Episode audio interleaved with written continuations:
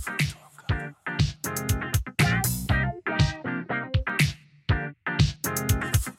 Hallo und herzlich willkommen zu einer neuen Episode des Food Talkers. Mein Name ist Boris Rogosch und in diesem Podcast spreche ich mit Menschen, die etwas vom Kochen, Essen und von guten Lebensmitteln verstehen. Und diesmal geht es um Salz. Aber es geht nicht um irgendein Salz, sondern um ein ganz besonderes Salz und zwar um Ostseesalz. Ich habe nämlich Christopher Walter von der Ostsee-Salzmanufaktur in Kiel besucht.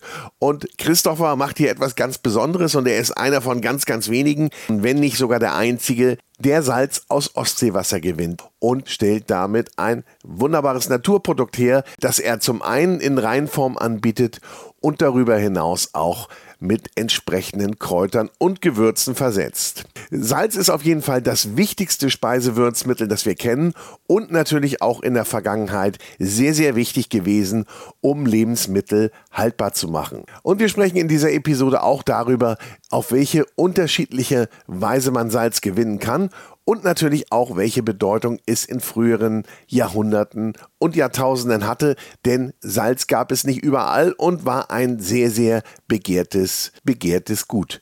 Und wir sprechen auch darüber, wie viel Salz der Mensch am Tag zu sich nehmen sollte und worauf man beim Kauf von Salz achten sollte, also ob chemische Zusätze beigegeben sind, Trennmittel oder Rieselhilfen. Beim Ostseesalz auf jeden Fall sprechen wir über ein hundertprozentiges Naturprodukt und ich muss auch sagen, es schmeckt auch ein bisschen nach Ostsee. Also seid gespannt darauf, wie Christopher Walter sein Ostseesalz herstellt. Aber vorher gibt es noch ein kleines bisschen Werbung. Und da darf ich euch die Cucinaria, den Küchentempel in Hamburg ans Herz legen. Hier gibt es alles für Küche, Kochen und Kaffeekultur. Auf 800 Quadratmetern Ladenfläche findet ihr über 8000 Produkte. Von A wie Austernmesser bis Z wie Zestenhobel findest du hier alles, was du in der Küche und am Tisch benötigst. Und natürlich auch eine wunderbare Espressomaschinenabteilung mit Produkten von ECM, Becerra, Rocket und Profitech. Dazu gehört auch eine Werkstatt für Wartung und Reparatur. Es gibt eine große Messerabteilung und natürlich Töpfe, Pfannen, Kochbücher, eine Kulinarikabteilung, also alles, was das Herz begehrt. Und für mich sowieso mein Lieblingsküchenladen. Ich gehe hier immer wieder gerne stöbern und einkaufen, weil es auch immer wieder was Neues zu entdecken gibt. Kommt mal vorbei in der Cucinaria in Hamburg-Eppendorf und entdeckt diese wunderbare Warenvielfalt oder shoppt online unter cucinaria.de. Also viel Spaß beim Shoppen. Und los geht's jetzt mit Christopher Walter von der Manufaktur Ostseesalz. Und auch diese Episode wird präsentiert von der große Restaurant und Hotelguide.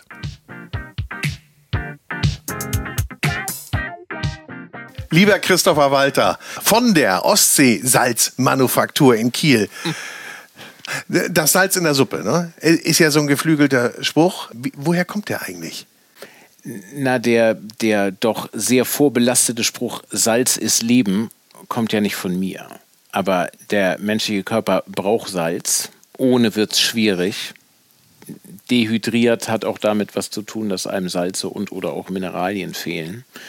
Und von da aus muss man gucken, dass man genügend Salz zu sich nimmt, aber auch nicht zu viel. Aber das war nicht der Anspruch oder die Idee, die Grundlage dafür, Ostseesalz zu gründen, oder? Dass du sagst, äh, ich, muss, ich muss Salz schaffen, damit die Menschheit nicht äh, ähm, die untersalzen ist.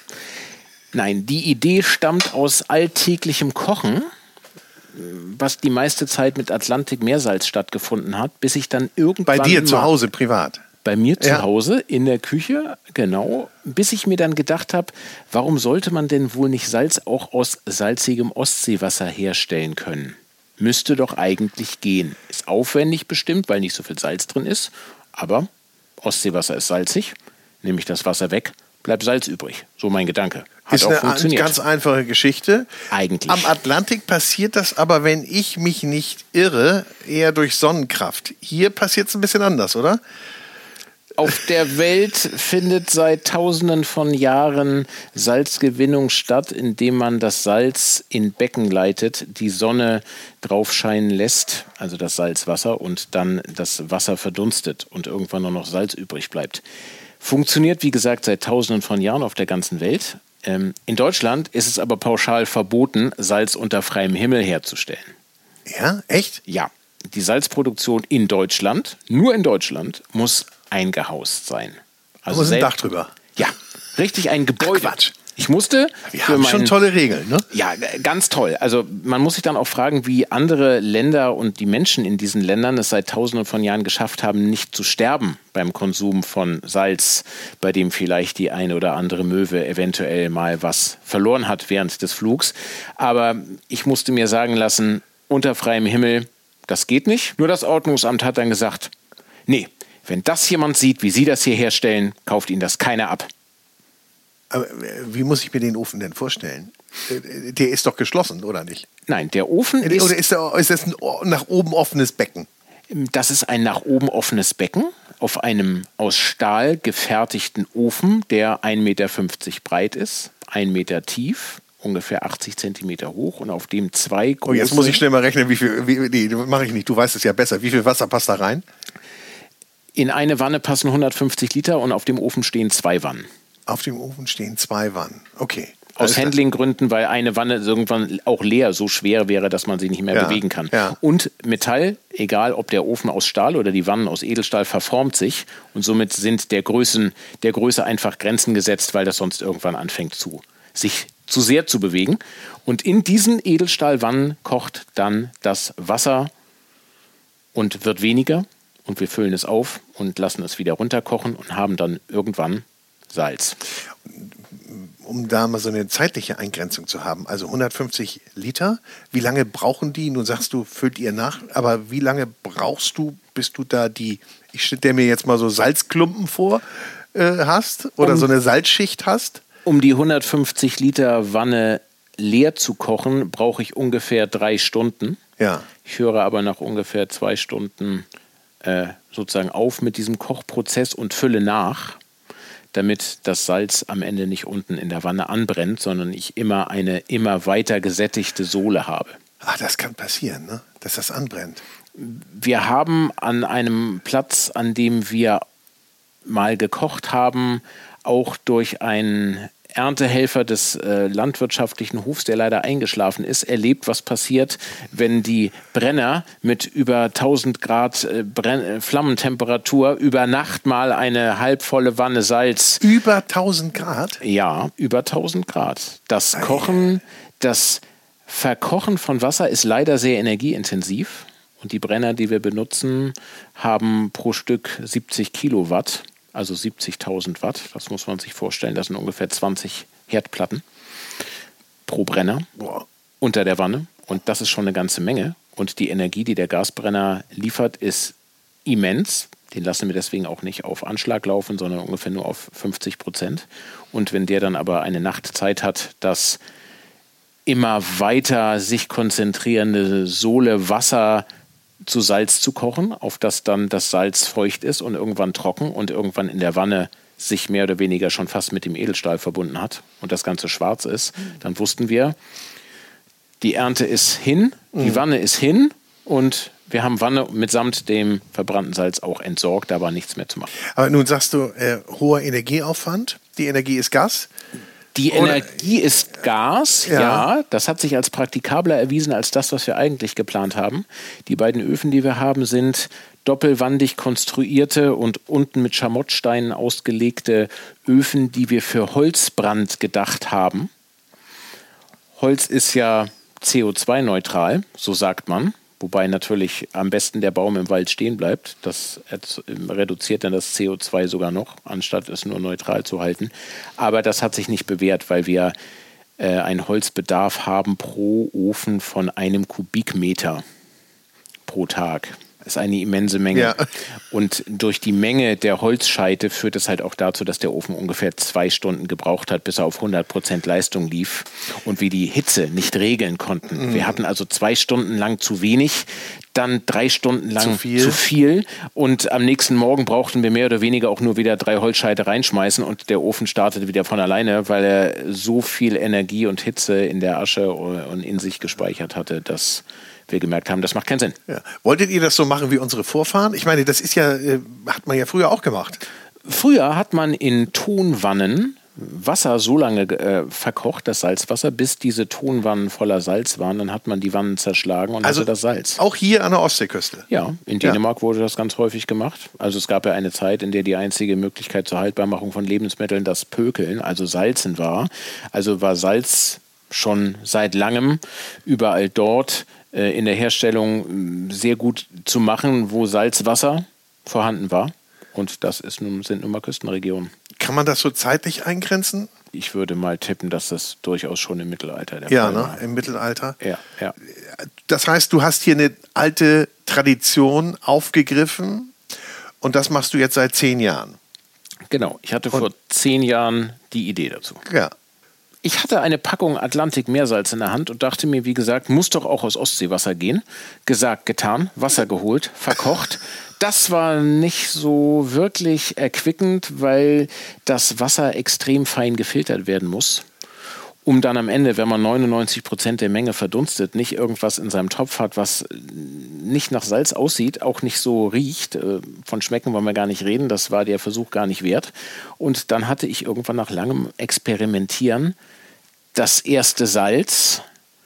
Das habe ich zur Analyse gegeben, weil nur weil es so aussieht wie Salz, äh, hieß es ja noch lange nicht, dass es auch welches ist. Also da habe ich mich schlichtweg geweigert, Ja. das zu probieren. Ja. Ähm, bei der Analyse kam raus, astrein, keine Giftstoffe, kann man bedenkenlos essen, ist als Lebensmittel geeignet und das war dann der Startschuss. Und wie lange dauerte so dieser Prozess, bis du das rausbekommen hast? Drei Wochen. Drei Wochen. Aber dann auch, du wolltest das wissen.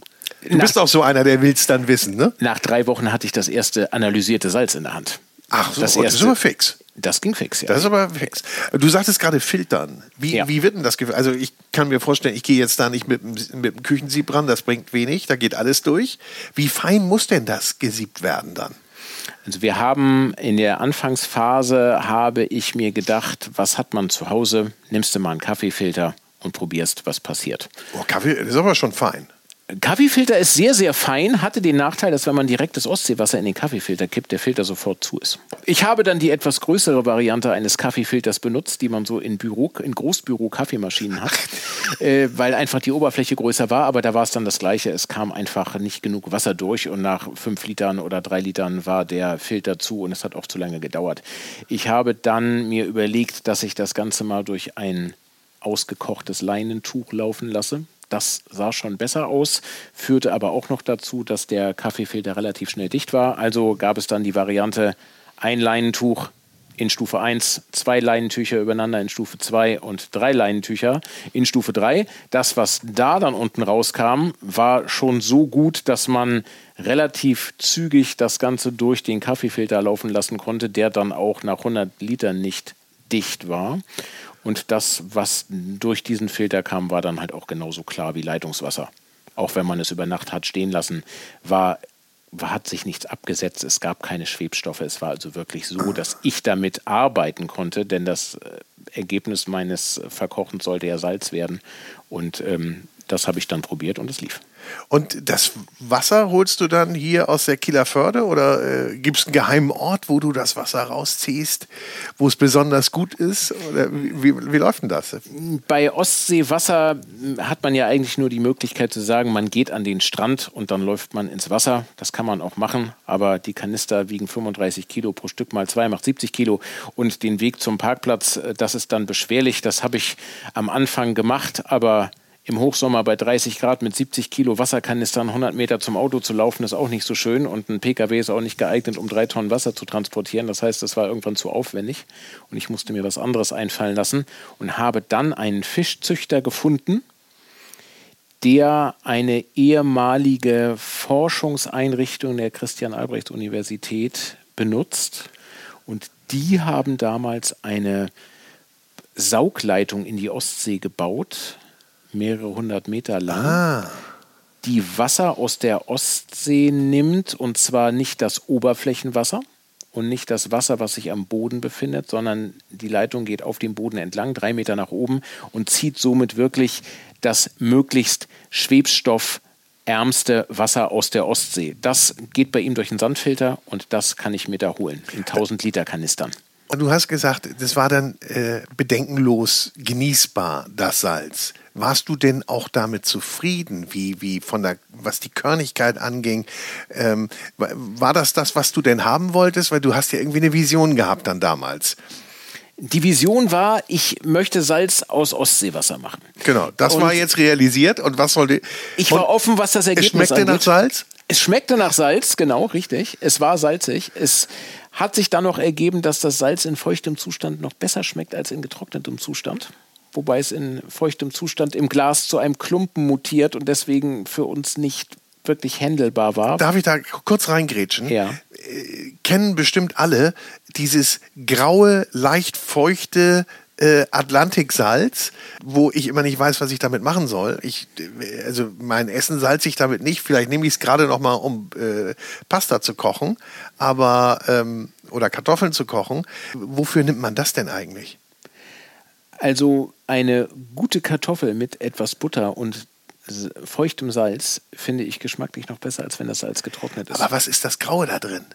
Das Graue in diesem feuchten, meines Wissens aus Frankreich stammenden Salz dürften Schwebstoffe sein. Ein Partikelchen, ne? Schweb Partikelchen, ja. Sand, Staub, sowas in der Richtung. Ja. Es sind auch Mineralien. Also am Ende ist es genau. kein wirkliches Problem. So, aber jetzt kommen wir zurück. Also du warst zufrieden mit dem Geschmack. Du will, wolltest das, wolltest du es da schon verkaufen oder wolltest du es nur für dich machen? War das so ein Hobbythek-Projekt? Mm, ich wollte es eigentlich für mich machen. Mm, Kaufmann, der ich bin, dachte ich mir dann, aber vielleicht interessiert das ja noch jemand anderen und äh, die finden das genauso toll wie ich. Also bin ich dann mit dem Wegglas, mit einem Wegglas, und zwar genau mit der Art Wegglas, die wir bis heute benutzen, ohne Aufkleber, ohne weitere Informationen wie Preis und Verfügbarkeit und ähnlichem zu drei Händlern gegangen und habe gesagt, hier, guck mal, was hältst du denn davon? Und die haben unisono gesagt, her damit, nehmen wir, egal wann du es bringst, egal zu welchem Preis und welchen Aufkleber du da drauf machst, ist uns auch egal, wir wollen das haben, bring 50 Gläser. Das haben sie dir aber leicht gemacht dann, ne? Ich hatte einen großen Vorteil. Es gab niemanden, der Ostseesalz herstellt. Nee, haben wir schon gesagt, wie viel du rausbekommst aus also einem 150 Liter Behälter? Wie viel Salz? Nee. Also der Salzgehalt der Ostsee beträgt zwischen 1,5 und 1,8 Prozent. Und jetzt willst du eine Rechenaufgabe hier stellen. Nee, ist ne? relativ ja. einfach. Ja. Ein 1000 Liter Kanister bringt ungefähr 15 bis 18 Kilo. Also 150 bis 180 oh, Gläser. Das ist aber doch ganz schön viel. Hätte ich jetzt weniger gedacht. Ja, das ist eine ganze Menge. Allerdings ist es auch sehr aufwendig, 1000 Liter Wasser zu verkochen. Man muss einfach nur darüber nachdenken, wie lange es dauert, bis der große Nudelwassertopf von 5 Liter Inhalt kocht. Ich glaube auch nicht, dass jetzt hier jeder. ich bin da völlig entspannt. Also das dürfte der äh, Maler- und Tapezierbranche immense Umsätze bringen, wenn die Menschen zu Hause anfangen, 5 Liter Töpfe leer zu kochen. Dann haben sie nämlich äh, eine Tropfsteinhöhle zu Hause. Ja, ne? ähm, es ist sehr aufwendig. Die Anfänge waren ähm, draußen auf einem kleinen Brenner, dann draußen auf einem Lagerfeuer, auf dem ich dann mit Backsteinen einen Rahmen gebaut habe, eine Edelstahlwanne draufgestellt habe. Und dass äh, die Edelstahlwanne im Garten, egal bei welchem Wetter, ähm, als kleine lustige Anekdote gab es dazu noch, dass zu der Zeit, als ich diese Idee hatte, also im Frühjahr 2014, ähm, Thorsten Albig, der Ministerpräsident, unser Nachbar war. Ja. Und als Ministerpräsident bekommt man jede Nacht mehrfach Besuch von der Polizei, die mal kurz übers Grundstück laufen oder ums Grundstück drumherum. Und natürlich führte es dazu bei den Kollegen, die das noch nicht kannten, jedes Mal dazu, dass die Herrschaften dann mit Taschenlampen auf mich zugingen, mich denn freundlich, aber bestimmt fragten, was ich denn da wohl vorhätte und tun würde, auf das ich dann sagte, ich äh, koche hier Salz, ob ich das denn dürfte ja, da ich hier wohne und da das mein Garten ist, in dem sie gerade rumlaufen, das war wirklich sehr spaßig. Die haben mal geguckt, ob ich nicht in Wirklichkeit sein Haus anstecken möchte. Ja, mit den Holzscheiten. Genau, das hätte ich können. Es waren Berge an Holz im Garten, die ja. ich extra dafür gekauft habe. Ähm, als die auf den, äh, in den Garten gekippt wurden, haben meine Nachbarn erstmal nur gedacht, was hast du denn vor? Und ich so, ja, das kann ich euch noch nicht sagen. Das glaubt ihr sowieso nicht. Bis heute gibt es Menschen, die sagen, du spinnst. Gibt es dafür eine richtige Berufsbezeichnung eigentlich? Salzsieder? Salz Salzsieder ist, glaube ich, die richtige Bezeichnung. Ja, Salzsieder. Klingt gut. Christopher Walter, mein genau. Beruf, Salzsieder. Das ist eigentlich mal ein schönes Ding. Es gibt doch immer diese TV-Quizzes, ne, wo du die Berufe erraten musst. Also, mein warst Beruf, du da schon? Er, nein, mein Beruf erkennt keiner. Nee, ne? Zu ungewöhnlich. Ja, wirklich zu ungewöhnlich. Wobei ich diese Sendung auch durchaus kenne oder diese Sendung und mich dann auch immer frage, was es noch für abstruse Berufsbezeichnungen gibt ja. oder Berufe, die Menschen fünf Tage die Woche ausführen, von denen man bei einer Wette immer verloren hätte, weil man gesagt hätte, Quatsch, sowas kann es gar nicht geben. Doch, es gibt Menschen, die aus dem bisschen Salz im Ostseewasser am Ende Ostseesalz herstellen. Bist du der Einzige? Ja. An der Ostsee? Ja. Der das professionell macht? Ja. Also jetzt kommen natürlich ganz viele, die das als Hobby machen werden mit ihrem Töpfchen. Ja, dann wünsche ich, wünsch ich viel Spaß und äh, es ist auch theoretisch, die meisten Dinge sind eigentlich ganz einfach, bis man mal sich mit jemandem der das beruflich macht, darüber unterhält, was es eigentlich für einen Aufwand bedarf, das zu tun. Hm. Berufe oder Jobs, die jemand macht, sind ja meist kein Hexenwerk. Man kann sie lernen, man kann sich Videos angucken, man kann Bücher lesen, man kann Dinge studieren. Beim Salzherstellen ist es aber anders, denn es gibt niemanden, der im Manufakturstil Wasser zu Salz kocht. Das bedeutet, wie beheize ich das Ganze? Wo kriege ich denn die Brenner her? Man kann nicht einfach 80, 100 Kilowatt Gasbrenner kaufen. Die muss man sich bauen lassen und die werden dann so gebaut, wie ja. man sie haben möchte. Und dann brauchen sie auch noch TÜV und dann muss die Kochstelle auch noch abgenommen werden, weil natürlich die Menge an Gas, um zwei Brenner mit knapp 100 Kilowatt zu betreiben, so groß ist, dass das halt auch eben nicht so ist, dass man da mit irgendeinem Campingfläschchen und einem dünnen Schläuchchen langläuft, sondern das ist schon alles ein bisschen größer. Und all das, was wir hier an Erfahrungen gesammelt haben, ging auch nur mit Erfahrung sammeln, weil wir festgestellt haben, auch V4A Edelstahlwannen können durchrosten. Okay. Und wenn so eine Wanne 1000 Euro kostet, ist es wirklich ärgerlich, wenn irgendwann mehrere Löcher drin sind, weil sich Eisenpartikel vom Ofen mit Salz zusammen durch das Edelstahl gefressen haben und man irgendwann durch ein Sieb guckt und sich fragt, Entschuldigung, wir haben doch extra V4A Edelstahl genommen, wie kann der denn durchrosten? Ja, er rostet nicht, aber das Eisen vom Ofen rostet sich durch den Edelstahl. Also noch eine Erfahrung. Und somit gibt es im Laufe der Zeit ganz viele Dinge, die dazu geführt haben, dass wir sagen können heute, theoretisch gut, praktisch Desaster haben wir ausprobiert, funktioniert leider so nicht, wie wir gedacht haben, dass es gehen müsste. Ja, ich meine, man kann da ja auch extrem, da kann ja extrem viel passieren, weil ihr ja auch mit Kräutern und Gewürzen arbeitet. Die müssen ja auch sowas von furztrocken sein, stelle ich mir vor, weil sonst kommt da ja zu viel Feuchtigkeit rein und das Salz klumpt, oder? Wir haben heute noch Rücksteller von den Anfängen der ersten Algensalzversuche, wo wir Ostseesalz in trockenem Zustand mit Algen vermischt haben, die noch eine minimale Restfeuchte ja. hatten. Das Salz hat sich dann gedacht, da ist Feuchtigkeit in den Algen, da kleben wir uns mal dran und dann führte es dazu, dass jedes kleine Algenblättchen ein Klumpen wurde, weil nämlich drumherum sich das Salz dran festgeklebt hatte. Und wenn man sich das anguckt, war das optisch nicht schön. Also ja, wir müssen darauf achten, dass die Zutaten, die wir benutzen, trocken sind, dass das Salz auch eine bestimmte Trockenheit hat.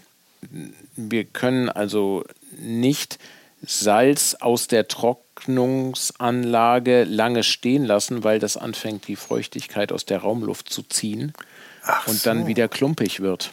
Ach, also nachmachen gerne, versuchen, aber äh, ja. Es gibt ein Geheimnis, was die Sache mehr oder weniger nicht kopierbar macht.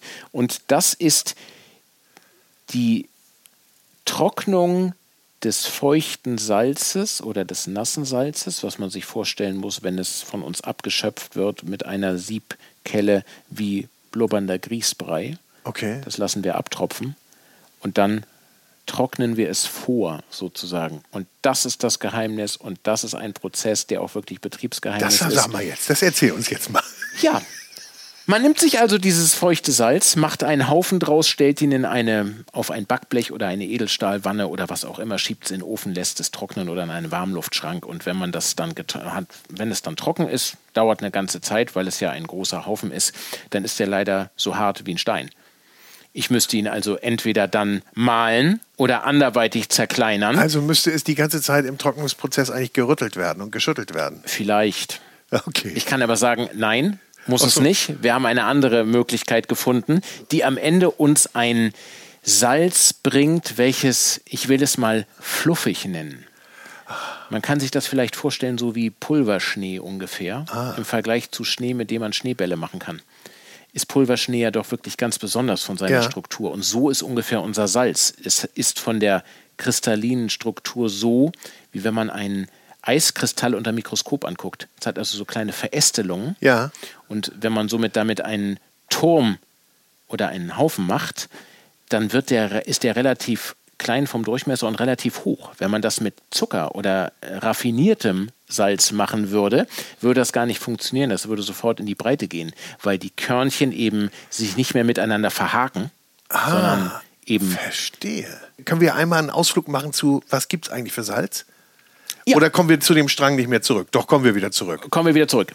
Ganz einfach. Im Grunde genommen ist alles Salz, was auf der Welt existiert, das Salz, was Regen aus den Bergen, aus dem Gestein herausgewaschen hat. Das heißt, das Salz in allen Meeren ist das Salz, was der Regen aus den Bergen über die Flüsse in die Meere gebracht hat. Da es nun schon etwas länger regnet und somit ein paar Liter Regen gefallen sind in den letzten tausend Jahren oder 100.000, Millionen, ist im Laufe der Zeit das Salz aus den Bergen ausgewaschen und in die Meere transportiert worden. Deswegen sind die Meere salzig. Und deswegen gibt es unter der Erde riesige Salzstöcke von ausgetrockneten Meeren, denn diese Salzstöcke sind das, was übrig bleibt, wenn Salzwasser vertrocknet. Kann man sich vorstellen, wie groß die Meere waren, wenn Kilometer breite, hohe, tiefe Salzstöcke unter der Erde existieren. Und somit gibt es als Salzvorkommen einmal das Steinsalz aus den Bergen, das Meersalz aus Meer. dem Meerwasser und das Salz aus dem Untergrund, aus, ich will jetzt nicht sagen, Steinbruch wäre falsch. Nein, nicht Steinbruch. Salzstock. Salzstock. Da muss man ja auch erstmal drauf gekommen sein, nicht? auf diese ähm, Salzstöcke. Ich habe das gelesen, ähm, Hallstatt zum Beispiel. Ja. Hallstatt, tausend Jahre vor unserer Zeitrechnung hat man äh, dort schon aus dem Stollen oder aus dem Berg ähm, das Salz gewonnen. Da muss man auch irgendwie drauf gekommen sein. Ne?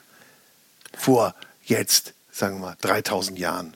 Na, wenn die Menschen ähm, an irgendwelchen Brüchen gesehen haben, dass offensichtlich Schichten in der Erde sind, die Kohle sind oder die Salz sind, dann buddeln wir mal. Und ja. ich glaube, so dürfte das ja entstanden sein, dass man dann festgestellt hat, dass sich unter der Erde Kohle, Salz, Diamanten und andere Dinge befinden. Und somit ist man dann wahrscheinlich so zufälligerweise auf den Salzstock gestoßen und hat gesagt, Mensch, das ist ja Salz, riesige Mengen. Dann nehmen und wir doch das. ist ja auch total kostbar gewesen. Man hat es das weiße Gold genannt. Es war ein existenziell wichtiger Stoff, um Dinge äh, haltbar zu machen. Ja, also, also, Pökeln. Hatten wir vorhin schon, genau. Genau. Es ja. gibt Dinge, die kann man trocknen. Bei anderen Dingen muss man vorher die Feuchtigkeit ja. rausnehmen. Man kann das Stück Fleisch theoretisch auch so trocknen, aber nicht an der Luft. Erstens kommen Fliegen, zweitens man trocknet es nicht schnell genug, bevor es vergammelt. Also musste man es mit Salz erst sozusagen entwässern, wenn man so will. Ein Schinken wird bis heute, bevor er geräuchert wird, erstmal mit Salz eingerieben. Mit Salz eingerieben. Früher ist mit richtigem Salz. Heute wird das flüssig gemacht, weil es billiger ist und ist schneller das, geht. Das ist ein anderes Salz dann? Es ist Pökelsalz. Nitrit, ja? Nitritpökelsalz. Was ist da der Unterschied? Höherer Nitritanteil im Salz. Ja. Also ähm, das färbt das Fleisch auch um. Ach deswegen so. ist gepökeltes Fleisch auch rot. Rot. Deswegen, deswegen sieht ein Kassler so komisch aus. Ah. Oder ein Schinken. Ja, ein ja, Schinken ja. ist ja nicht Fleischfarben. Der ist nee, ja dunkel. Der ist dunkel. Oder Klar. ganz dunkel. Dunkel, rot, lila. Ja, ja. Und das hängt mit dem Nitrit, Pökelsalz okay. oder generell mit dem Salzen zusammen, dass die Feuchtigkeit rauszieht. Ah, verstehe. Wenn man äh, ein, eines, eine unserer größeren Salzkristalle auf einem Unterteller ähm, an einem, im, im, Herbst auf die Fensterbank stellt und das Fenster aufmacht für zwei, drei Stunden, dann ist das Salz weg. Da ist dann ist weg. da noch eine Pfütze, ja. weil es so viel Feuchtigkeit aufgenommen hat, dass es sich aufgelöst hat. Also ist es empfindlich. Ja. Es ist zwar ein Konservierungsmittel und es macht Dinge haltbar, aber an sich ist der Stoff auch sehr empfindlich, weil wenn Wasser reinläuft, löst es sich auf. Wenn ich also einen Block Salz draußen in den Regen lege, dann ist der nach äh, einer bestimmten Zeit weg. Also wir haben gesagt Steinsalz. Ja. Äh, es gibt den Salzstock. Ja. Äh, und Meersalz. Und das Meersalz. Ja. So, und gibt es auch industriell hergestellt, kann man das auch industriell herstellen, Salz? Man kann auch mit der Abwärme von Industrieanlagen Meerwasser zum Beispiel ähm, verdunsten und hat dann Meersalz industriell hergestellt. Mhm. Man kann ähm, im Stollen, im Salzstock sprengen und das Ganze dann unter Tage abbauen. Ja. Mhm. Und das ist dann Salz, welches für die chemische Industrie, für Straßen, für Winterdienste und anderes benutzt wird. Oder natürlich im Zweifelsfall auch für Lebensmittel. Ja. Ist ja die Frage, welche Lebensmittel stelle ich her, mit welchem Qualitätsanspruch und was darf das Salz kosten und wo möchte ich am Ende hin? Brauche ich eine gute Qualität, dann ist die teuer. Und wenn die sich verbietet, weil das Produkt einfach nicht äh, sozusagen nicht das Wert ist, aber der Preis am Ende nicht, nicht äh, sich eignet, um so teures Salz zu benutzen, dann muss ich halt zusehen, wo ich günstiges Salz herbekomme. K und S, Kali und Salz. Ja ist einer der größten, wenn nicht der größte Anbieter. Das ist ja irre, nicht? wenn du da vorbeifährst, da in Salzgitter, diese, diese Salzberge. Der ja, Wahnsinn. Genau. Ich wollte sagen, wahrscheinlich ist der Haufen so groß, der würde den Jahresvorrat an Streusalz den 1000 Jahresvorrat ja. an Streusalz in Deutschland ausreichend. Ja, sieht aus wie so ein kleiner Schneeberg. Genau. geschmacklich, ne? Also wenn ich jetzt mal äh, Steinsalz nehme, äh, Meersalz oder aus dem Stock, würde ich da den Unterschied schmecken? Wenn, in der Blindverkostung? Also ich bin da sehr vorsichtig mit Äußerungen, die sagen, Meersalz schmeckt sowieso besser als anderes. Letztendlich besteht Salz zu fast 100 Prozent aus Natriumchlorid. Wenn ich jetzt aus Meersalz, Steinsalz oder auch aus Salinensalz oder anderes das reine Natrium rausnehme, das Natriumchlorid und das probiere, schmeckt es gleich, denn es ist gleich. Es ist identisch. Es ist dasselbe sozusagen. Um, der geschmackliche Unterschied von Salzen, von puren Salzen, ähm, hängt mit ihrem Mineraliengehalt zusammen ein normales Salz muss 99 Natriumchlorid-Anteil haben. Bei Meersalz müssen es nur 97% sein. Und die geschmacklichen Unterschiede befinden sich dann letztendlich beim Meersalz in den letzten 3% Und das ist der Mineralienanteil. Okay. Und wenn okay. der unterschiedlich ist, schmeckt das Salz anders. Ich will es vielleicht mal so sagen wie eine Weinrebe, die auf eine identische Weinrebe, die auf zwei verschiedenen Böden wächst. Mhm. Die müsste ja eigentlich auch gleich sein. Ist sie aber nicht. Nee, das, so macht das äh, Terroir, beziehungsweise ja. Der, genau. Der Am Ende ist der Unterschied dann der, dass der Mineralienanteil dieser beiden Dinge unterschiedlich ist und das den Unterschied ausmacht. Und so ist es bei Salz auch. Ich würde gefühlt immer zum Meersalz greifen ich weiß gar nicht warum, aber ich hätte da, für mich ist das ein sympathischerer Gedanke und weil ich natürlich auch sehr, sehr gern äh, ein Fleur de Sel benutze.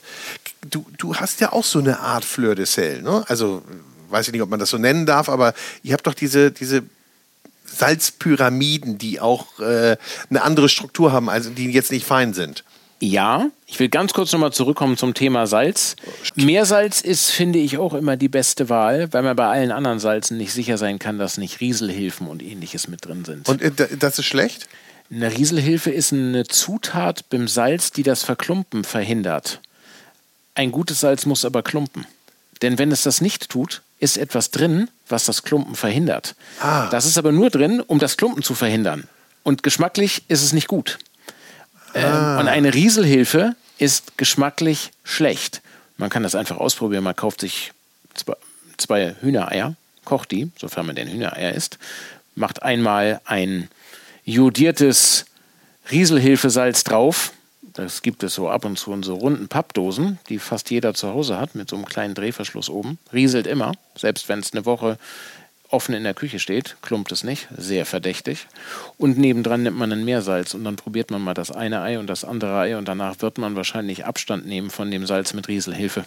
Okay. Und, das, darauf, wir, das probieren wir mal. Und darauf auf die andere Frage zurückzukommen, Jan. Ja, wir stellen auch anderes Salz her. Ich nenne das Ostseesalz-Pyramide, denn das Salz kristallisiert in einer Pyramidenform, und zwar in einer Pyramidenhütchenform, sozusagen wie die Hülle einer Pyramide aus. Und davon haben wir Größen von 2 x 2 mm bis 1 x 1 cm.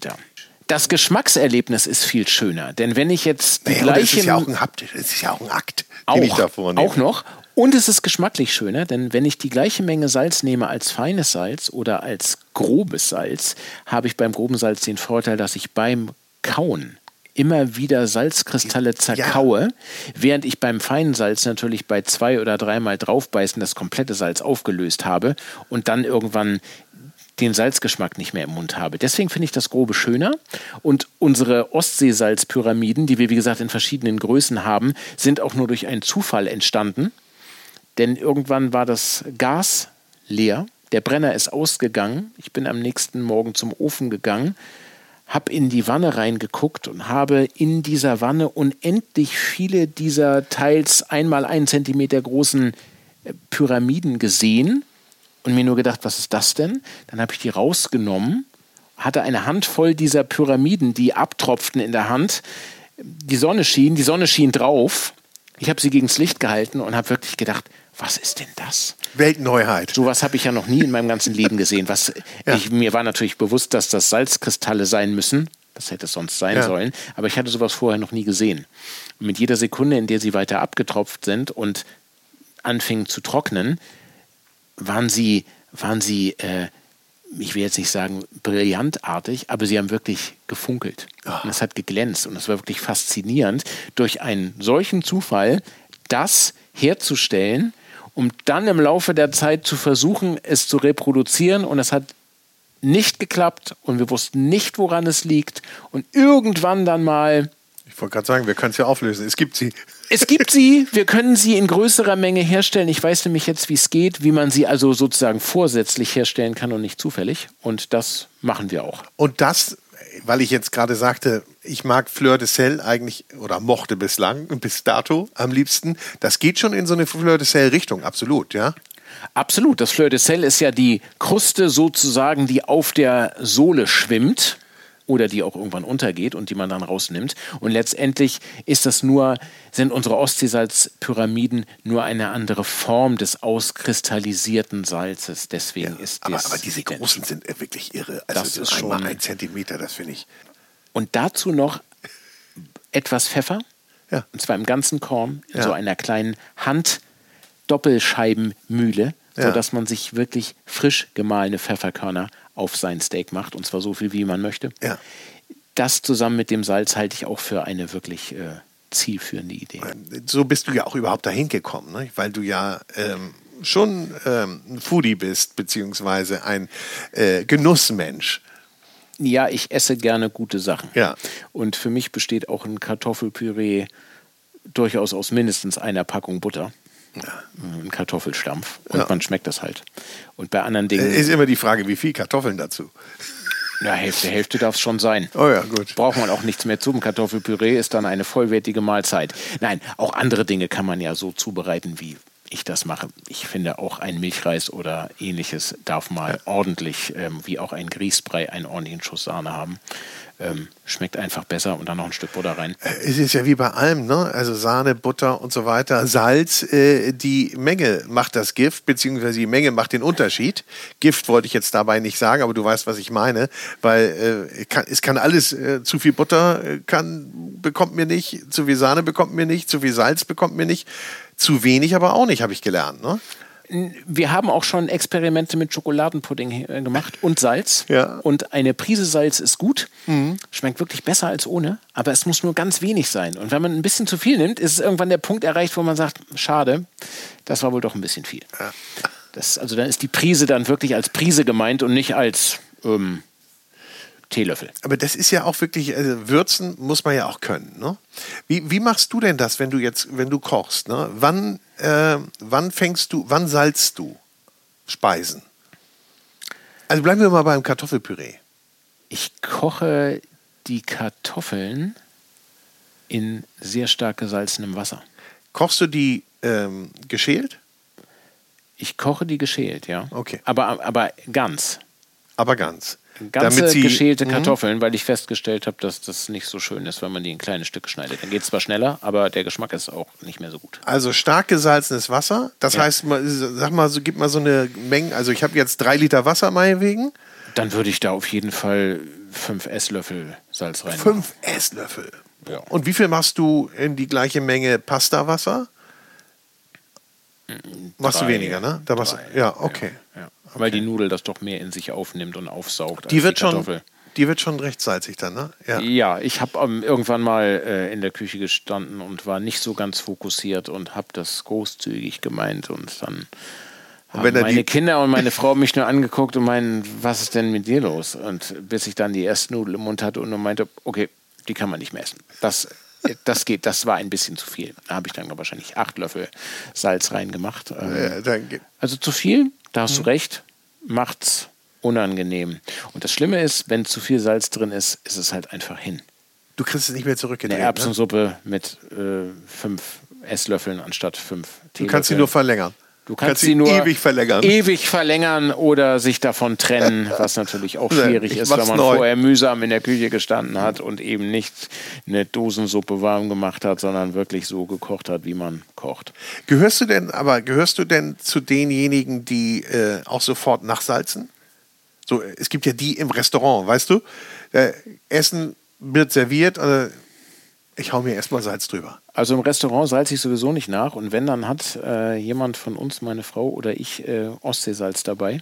Oh Quatsch. Doch, natürlich. Klar. Im Tütchen, ein kleines Beutelchen. Nee, im Reagenzglas. Ach so, In ja. der Handtasche. Also Ah, ja, meine stimmt. Frau in der Handtasche. Ja, äh, wird ja auch, äh, Ostseesalz übrigens, wird auch im Reagenzglas angeboten. Könnt Genau. ihr. Ne? Kann man also immer mitnehmen. Im Fachhandel seht ihr das. Hat einen Schraubverschluss, Ja. kann man also wunderbar unauffällig mitnehmen. Ähm, nein, ich salze nicht nach. Ich bin kein gelernter Koch und ich würze immer trotzdem aus dem Handgelenk. Und das geht zu 99 Prozent gut. Und auch wenn mal etwas vielleicht nicht so gewürzt ist von der Menge, wie es hätte sollen, ist es deswegen ja trotzdem, finde ich, ganz gut essbar. Ich finde es ein anderes Geschmackserlebnis. Wenn man eine Suppe oder etwas hat, was weniger Salz hat, kommen die Zutaten besser raus. Ähm, finde ich. Das ist, aber, das ist aber eine schwierige Sache. Man kann auch ein, ein Dry-Aged Steak vom Grill, meine bevorzugte äh, Zubereitungsart, ganz ohne Salz essen. Obwohl Ja. ich ja nun an der Quelle sitze. Wollte ich gerade sagen. Also das äh, Kann man auch ohne, weil es m, Fleischsorten gibt oder Dry-Aged-Fleisch, was so wunderbar ist und so mineralisch, dass es einfach gar nichts bedarf, weder Salz noch Pfeffer, sondern einfach nur so mal. Ja. Bei anderen Dingen, finde ich, muss es sein. Bei Fleisch salze ich grundsätzlich danach.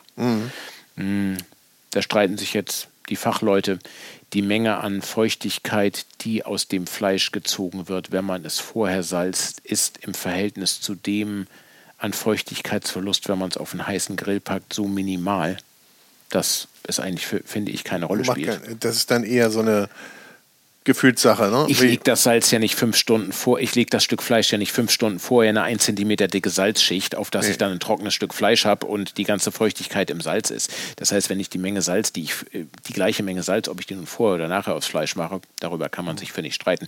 Bei Pfeffer oder bei anderen Dingen scheidet das natürlich aus, weil ein heißer Grill ähm, einfach den Pfeffer verbrennt und das wäre Sünde und der Pfeffer fällt auch runter. Das ist. Ja, das, das bringt dann nichts. Ne? Ich muss gerade dran denken an, an äh, so einen Fisch in der Salzkruste oder auch ähm, den Sellerie in der Salzkruste. Den Sebastian Frank macht im Horvath Ja. in Berlin.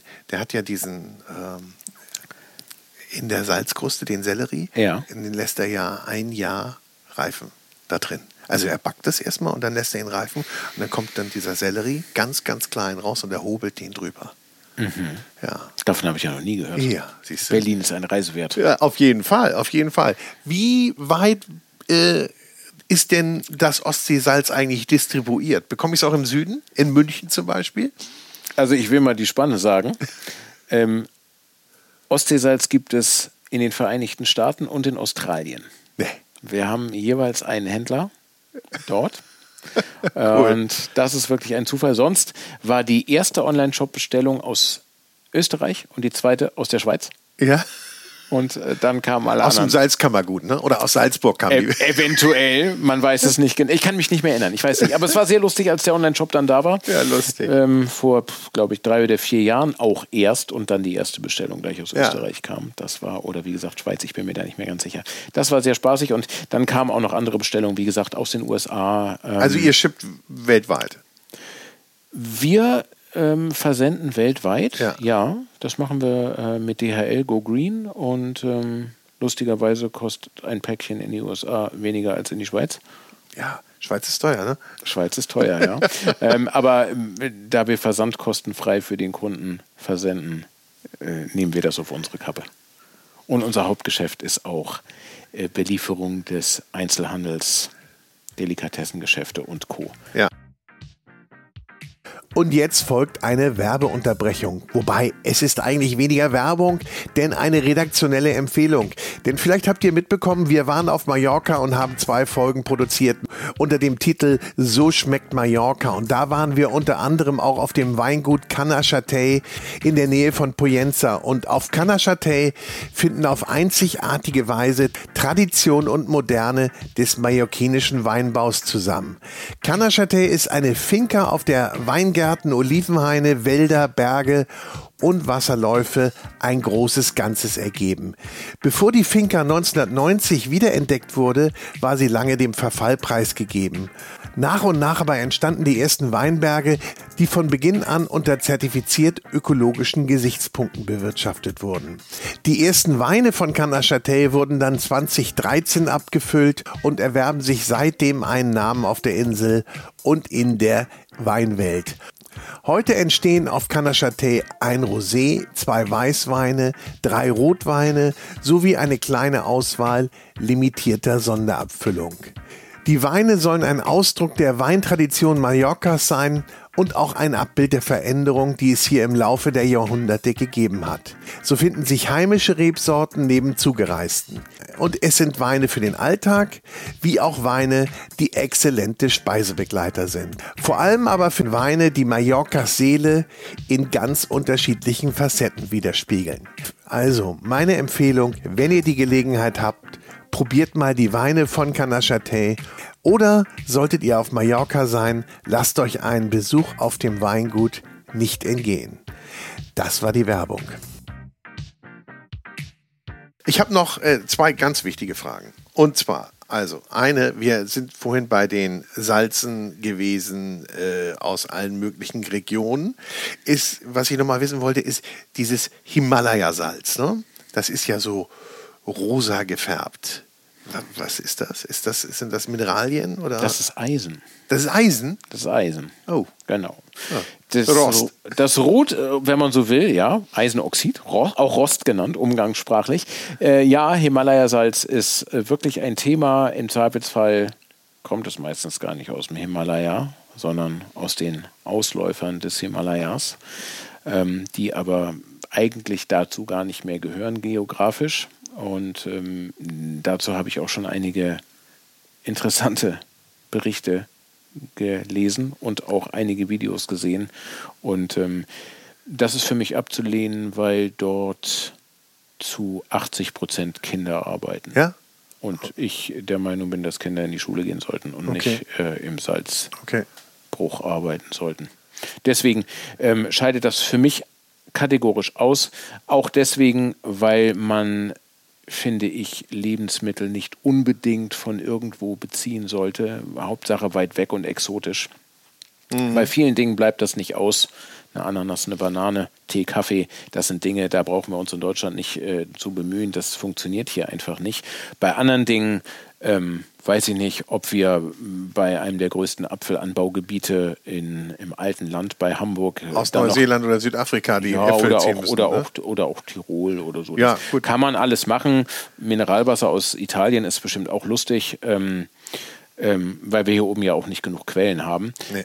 Also von da aus, nö. Ich äh, bevorzuge da regionale Sachen und das Atlantiksalz war durchaus nicht unbedingt das nächste, aber näher ging nicht und beim Salz bin ich dann zumindest. Äh, Also es gibt, jetzt eine, es gibt eine wunderbare Alternative und Ja. wer regional denkt und äh, konsumieren möchte und einkaufen möchte, der ist bei Ostseesalz natürlich dann wunderbar äh, ja, ja. aufgehoben. In der Testphase, als wir das verschiedensten Menschen zum Probieren gegeben haben, haben die sogar gesagt, schmeckt wie ein Schluck Ostseewasser. Ach. Und zwar die Menschen, die hier oben aufgewachsen sind und eben jedes Jahr zigmal in der Ostsee baden gehen. Die hatten den Geschmack des Ostseewassers so sehr Ach. gespeichert, dass sie wirklich Na, gesagt haben, das ist, das ist Ostsee. Und wir haben die auch mit anderen Proben sozusagen versucht, hinters Licht zu führen, aber es ging nicht. Ist ja aber eigentlich eher eine Negativassoziation, wenn du sagst, ich habe Wasser geschluckt. Ne? Das ist ja eigentlich eher nicht so schönes Erlebnis. Ja, man hat es ja im Zweifelsfall immer im Mund und deswegen kennt man ja den Geschmack. Und das Negative verdrängt man, ne? Absolut, natürlich. Ja, genau. die, die Heimat ist dann ja. Das Heimatgefühl ist dann wichtiger. Das Untergluckern, ja. als man noch klein war und in der Ostsee gespielt hat. Das Ein Thema noch, ja. was ich Meersalz, Mikroplastik ist sicherlich was, was man ansprechen muss. Ja, jetzt guck mich nicht so an. Ich bin da völlig entspannt. Es gibt zum Thema Mikroplastik im Meersalz eigentlich nur eine Aussagemöglichkeit. In jedem Meersalz ist Mikroplastik, denn in jedem Meer ist, dank unserer professionellen Müllentsorgung, Mikroplastik, also Plastik, was im Laufe der Zeit durch UV-Licht und Reibung zu Mikroplastik wird, also zu fast schon unsichtbar kleinen Partikeln.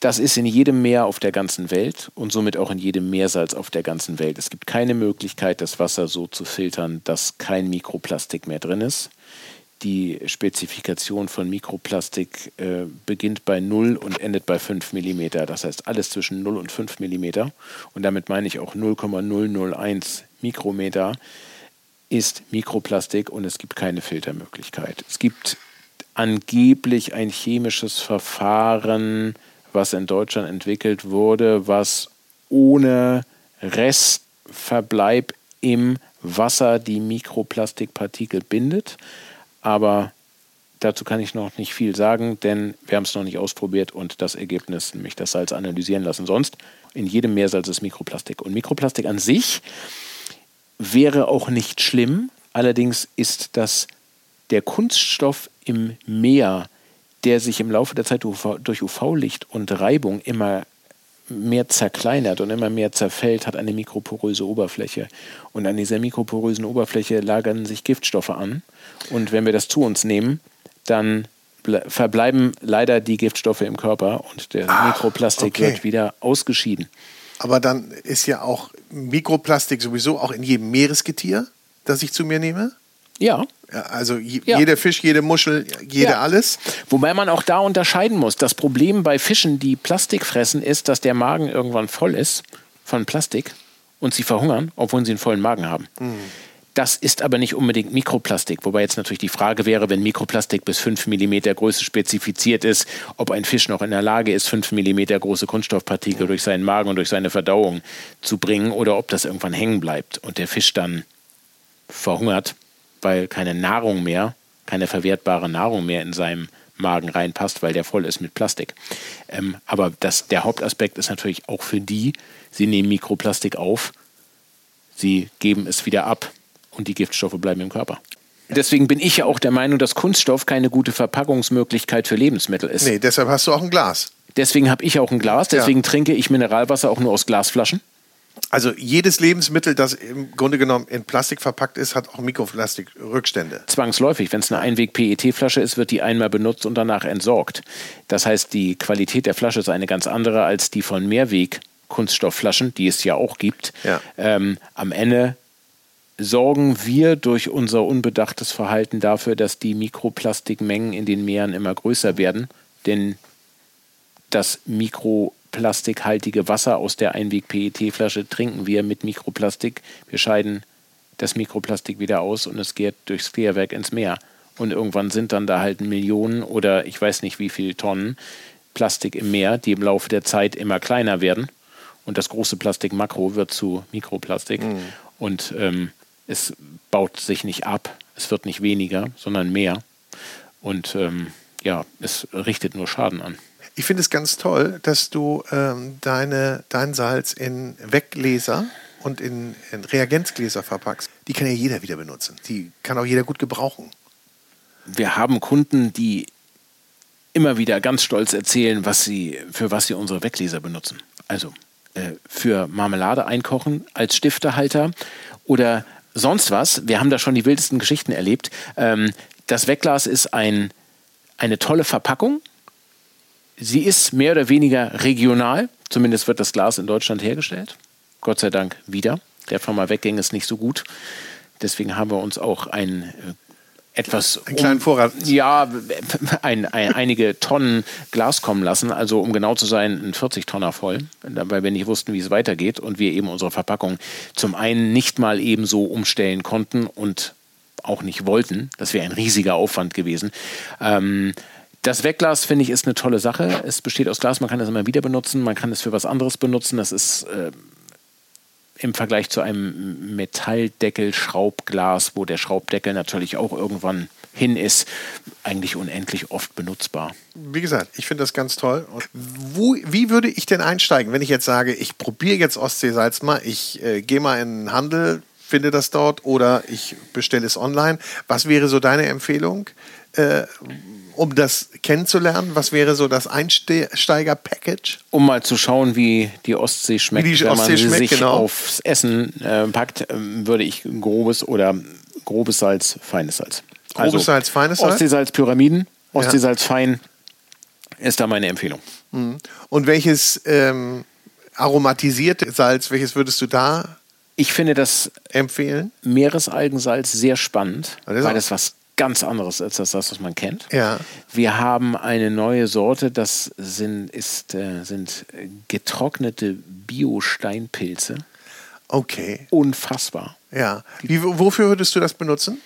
Ähm, ganz hervorragend Pilzrisotto zum ja. Beispiel. Ja. Denn das kann man natürlich auch mit frischen wenn man sie denn bekommt, Steinpilzen oder getrockneten machen. Aber getrocknete Steinpilze muss man auch in größeren Mengen kaufen, sonst ist das wirklich unbezahlbar. Wenn man für so ein 10 Gramm Tütchen 10 Euro bezahlt, ist das, mhm. finde ich, sehr unsexy. Ähm, und was auch wunderbar ist, finde ich, in einem Rührei. Wunderbar. Äh, stimmt, also das als Salze, Salzung genau. des Rühreis nehmen genau. und oh, ja. Es gibt natürlich nochmal ein ganz anderes Flavor, ne?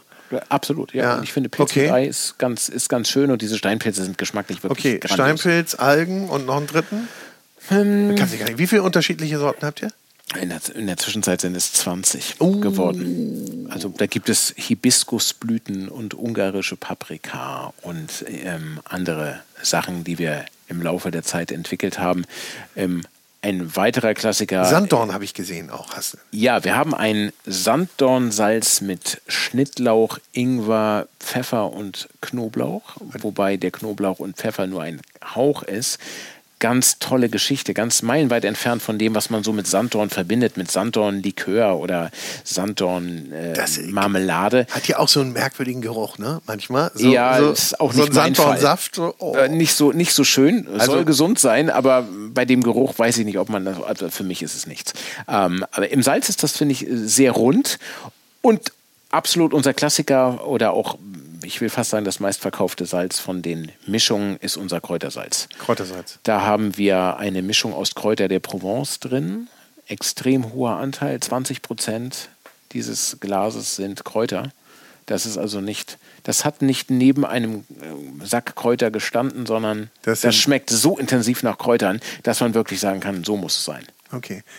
Was ist denn, wäre man Salz, ich, ich komme jetzt hier mit blöden Ideen, mit, mit äh, Fichtennadeln, mit Fichtenspitzen, mit Fichtennadeln, ja, das ist in Arbeit. Auch da ist die Frage, wie viel Restfeuchte haben die, verklumpen die mit dem Salz, kriege ich die als komplette Nadel und zerkleinere sie hier. Wir haben also den, den wir haben bei unseren vielen, vielen Versuchen einfach die Erfahrung gemacht, dass die frisch vermahlenen Sachen viel besser sind wir haben in einigen Produkten Koriander und wenn wir Koriandersamen selbst vermahlen, sind die viel besser als die gemahlenen Koriandersachen, die man kaufen kann. Und das ist bei vielen anderen Sachen auch so. Du weißt ja auch nicht, wie lange das lagert schon, ne? Ja, wenn die ätherischen Öle gehen einfach raus. Ja, und, und, und wenn, und wenn so das. wird es gemahlen, verschlossen, fertig, ne? Genau, es wird, es wird so spät wie möglich mhm. vom Samen oder vom ja. Korn zu einem Pulver gemacht. Und das kann nur von Vorteil sein. Es macht uns mehr Arbeit, es ist auch teurer, aber im Zweifelsfall ist es für das Ergebnis besser und am Ende kommt es hier einfach aufs Ergebnis an. Mhm. Das ist auch die Maxime hier in der Firma, dass es einfach sagt, es muss einfach ordentlich sein, nicht fuschen. Lieber nochmal gucken und mhm. ob es richtig ist und nicht einfach sagen, ja, irgendwie geht schon. Zusammenpacken, weg damit. Im Zweifelsfall verpacke ich die Sachen oder eine meiner Mitarbeiterinnen und spätestens dann fällt es dann auf, wenn das Glas nicht richtig vakuumiert ist oder irgendwie der Aufkleber komisch mhm. aussieht und man dann feststellt, ach, ist auch der falsche. Oder er fehlt. Ja. Das darf halt nicht sein. Ja, und noch eine Frage habe ich.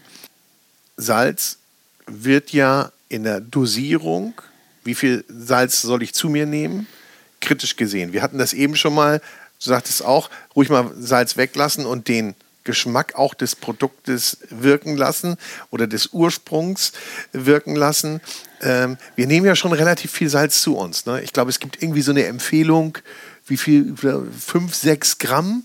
Ja. Soll, sollte man so zu sich nehmen. Dabei ist jetzt irgendwie das Körpergewicht gar nicht berücksichtigt, ne? Ja, Muss man ja auch, auch, noch gucken. Ne? Ja, was ja auch komisch ist. Also fünf bis sechs Gramm stimmt schon. Ich glaube aber, da liegt jeder drüber, denn ähm, die Menge an Fertigprodukten, die wir zu uns nehmen, ich schließe mich da mal aus, weil ich das wirklich sehr, sehr, sehr selten mache, ist so voll mit Zucker und Salz, weil beides miteinander einfach in Kombination ein gutes Geschmacksergebnis Fett, bringt. Zucker, Salz, alles Geschmacksträger. Ne? Zucker und Salz. Also wenn Zucker drin ist, muss auch Salz rein und wenn ja. Salz drin ist, muss auch Zucker rein, weil das in Kombination einfach wohl sehr gut ist. Ähm, ein gesunder Körper scheidet es aus. Wenn man etwas gegessen hat, was sehr salzig war, entwickelt man automatisch Durst und trinkt viel. Unser ja. Körper ist also schon durchaus in der Lage, das Ganze wieder zu nivellieren. Und unser Körper hält ja auch Salz. Wir brauchen ja auch Salz. Also es gibt ja auch eine Untersalzung ne, im Körper. Das ja. heißt, wenn du, wenn du zu wenig Salz im Körper hast,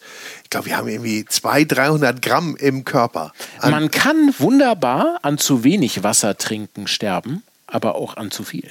Ja. Man kann nämlich so viel Wasser trinken, dass man seinen Körper äh, über den Toilettengang so entmineralisiert, dass man irgendwann ein Kreislaufproblem bekommt. Mhm. Also geht beides. Am Ende glaube ich, man sollte generell vorsichtig sein mit Zucker und Salz. Es gibt Dinge, die schmecken nur, wenn sie sehr salzig sind. Es gibt Dinge, die schmecken nur, wenn sie sehr süß sind. Ähm, aber ich glaube, die Mischung macht's und die Gesamtmenge. Ja. Und, wenn, ich, und wenn ich selber koche, wie, wie du gerade sagtest, dann habe ich es auch eher im Griff, als wenn ich mir Fertiggerichte äh, einverleibe. Weil ich glaube, so eine Fertigpizza hat schon mal 5 Gramm Salz.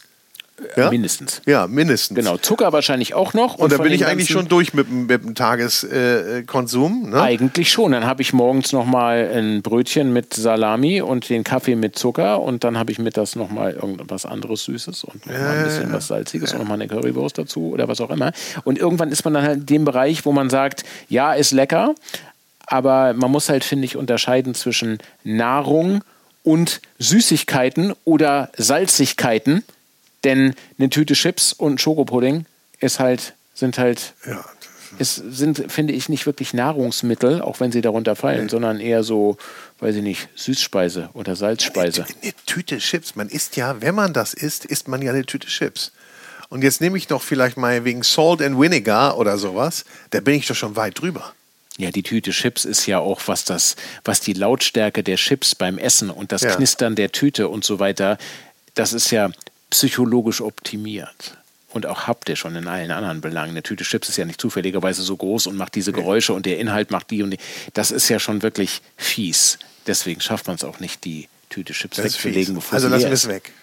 Also lieber selber kochen und lieber selber dosieren, da wo man es kann. Man kann es nicht immer, weil auch im Brot ist Salz und und und. Aber ähm, je mehr man das unter Kontrolle hat, was man isst, desto mehr weiß man auch, was drin ist. Alte Regel. Ich freue mich schon beim Kochen aufs Essen des selbstgekochten und für mich ist das Kochen schon Teil des Essens. Ja. Auch wenn ich nichts probiere. Es ja. ist einfach so, dass ich mich mit jedem Ding, was ich schäle, was ich kleinschneide, was ich zubereite, äh, darauf freue, was es am Ende wird. Und auch wenn es aufwendig ist, Dinge einzeln anzubraten. Ich finde es geschmacklich viel schöner, als wenn man alles zusammenkippt. Dann kriegt man nämlich die Garpunkte nicht hin. Es ist aufwendig, aber die guten Dinge, die ein gutes Ergebnis bringen, sind meistens aufwendig. Es gibt ganz wenig im Leben, was ganz einfach ist und ganz toll, finde ich. Und das Ostseesalz zum Beispiel äh, wäre schön, wenn man es einfacher machen könnte. Aber es geht nicht. Es geht nicht. Gut. Wir haben es zumindest ja, das haben wir jetzt, das haben wir gelernt dass das nicht einfach nach und vor allen Dingen nicht einfach nachzumachen ist. Aber wo du gerade vom Essen sprichst, was ist denn so dein Gericht? Also wenn du dich jetzt für ein Gericht jetzt entscheiden müsstest. Also ich habe den Fehler gemacht und in meinem Leben schon so viele Dinge bis zum Abwinken häufig gegessen, dass ich mir leider schon bei einigen Dingen wirklich ähm, einen Ekel an Sachen gegessen ja. habe. Ja, das, ähm, man muss da halt aufpassen. Ähm, als Fleisch finde ich ein gutes ähm, Rindersteak, ein Entrecote, dry-aged, artgerecht, gerne von einer alten Kuh, sehr schön. Ich finde Omelette, das sind Nierenzapfen, auch sehr toll. Nierenzapfen? Ja, hat aber nichts mit Nieren zu tun, sondern nennt sich nur Omelette. Okay. Nierenzapfen. Grandiose Geschichte, finde ich. Sehr mineralisch. Ähm, das sind so meine Favoriten und ich finde, ein gutes Stück Fleisch gehört auf den Grill. Somit als meine Frau früher teilweise erst um halb zehn aus dem Krankenhaus kam als Ärztin, habe ich den Holzkohlegrill angemacht und noch ein Stück Fleisch auf den Grill gepackt. Und ich finde es bis heute die Offenbarung. Und auch wenn ich mit der dicken Jacke und Handschuhen draußen stehe, das Ergebnis ist, finde ich, so toll. Ähm, und sonst ein Kartoffelstampf, ein guter grüner Salat. Ich glaube, wenn es so ein, ein Gericht gibt, was ich ab jetzt immer essen könnte, gutes Stück Fleisch, Kartoffelstampf mit viel Butter und einen grünen Salat. Hm. Und dazu, ich gebe es zu, ein gutes Bier. Ja. Ist, ja. Dazu, Regional, ja. Ein regionales.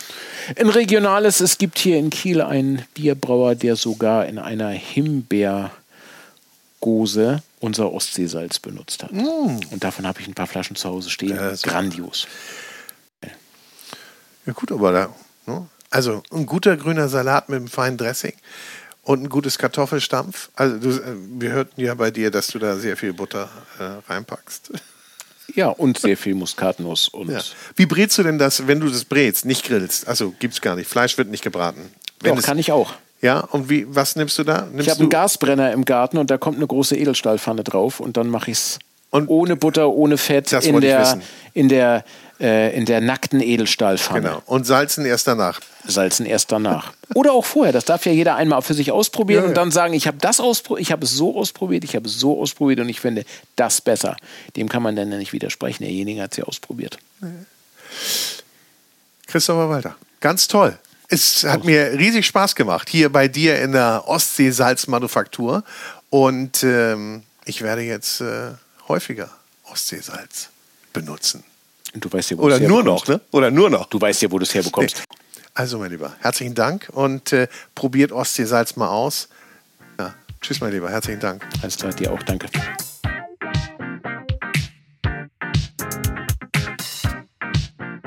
Und ich sage herzlichen Dank fürs Zuhören. Schön, dass du bei dieser Episode dabei warst. Ich freue mich natürlich, wenn du den Podcast bewertest, likest, abonnierst und uns dein Feedback schickst. Und darüber hinaus ist es natürlich mir eine große Freude zu erwähnen, dass auch diese Podcast-Episode präsentiert wurde von der große Restaurant und Hotelguide. Ein Guide für Gäste mit Information und Inspiration, für Menschen mit Leidenschaft, für kulinarischen Genuss. Und jetzt habe ich noch ein bisschen Werbung in eigener Sache. Es gibt nämlich einen Podcast, der heißt Vinyl und Wein. Und in diesem Podcast begrüße ich spannende Persönlichkeiten, die ihre Lieblingsplatten mitbringen und wir trinken dazu passende Weine. Ich spreche mit meinen Gästen über deren musikalische Meilensteine und über die Bedeutung von Musik in ihrem Leben. Also, wir hören uns bei Vinyl und Wein.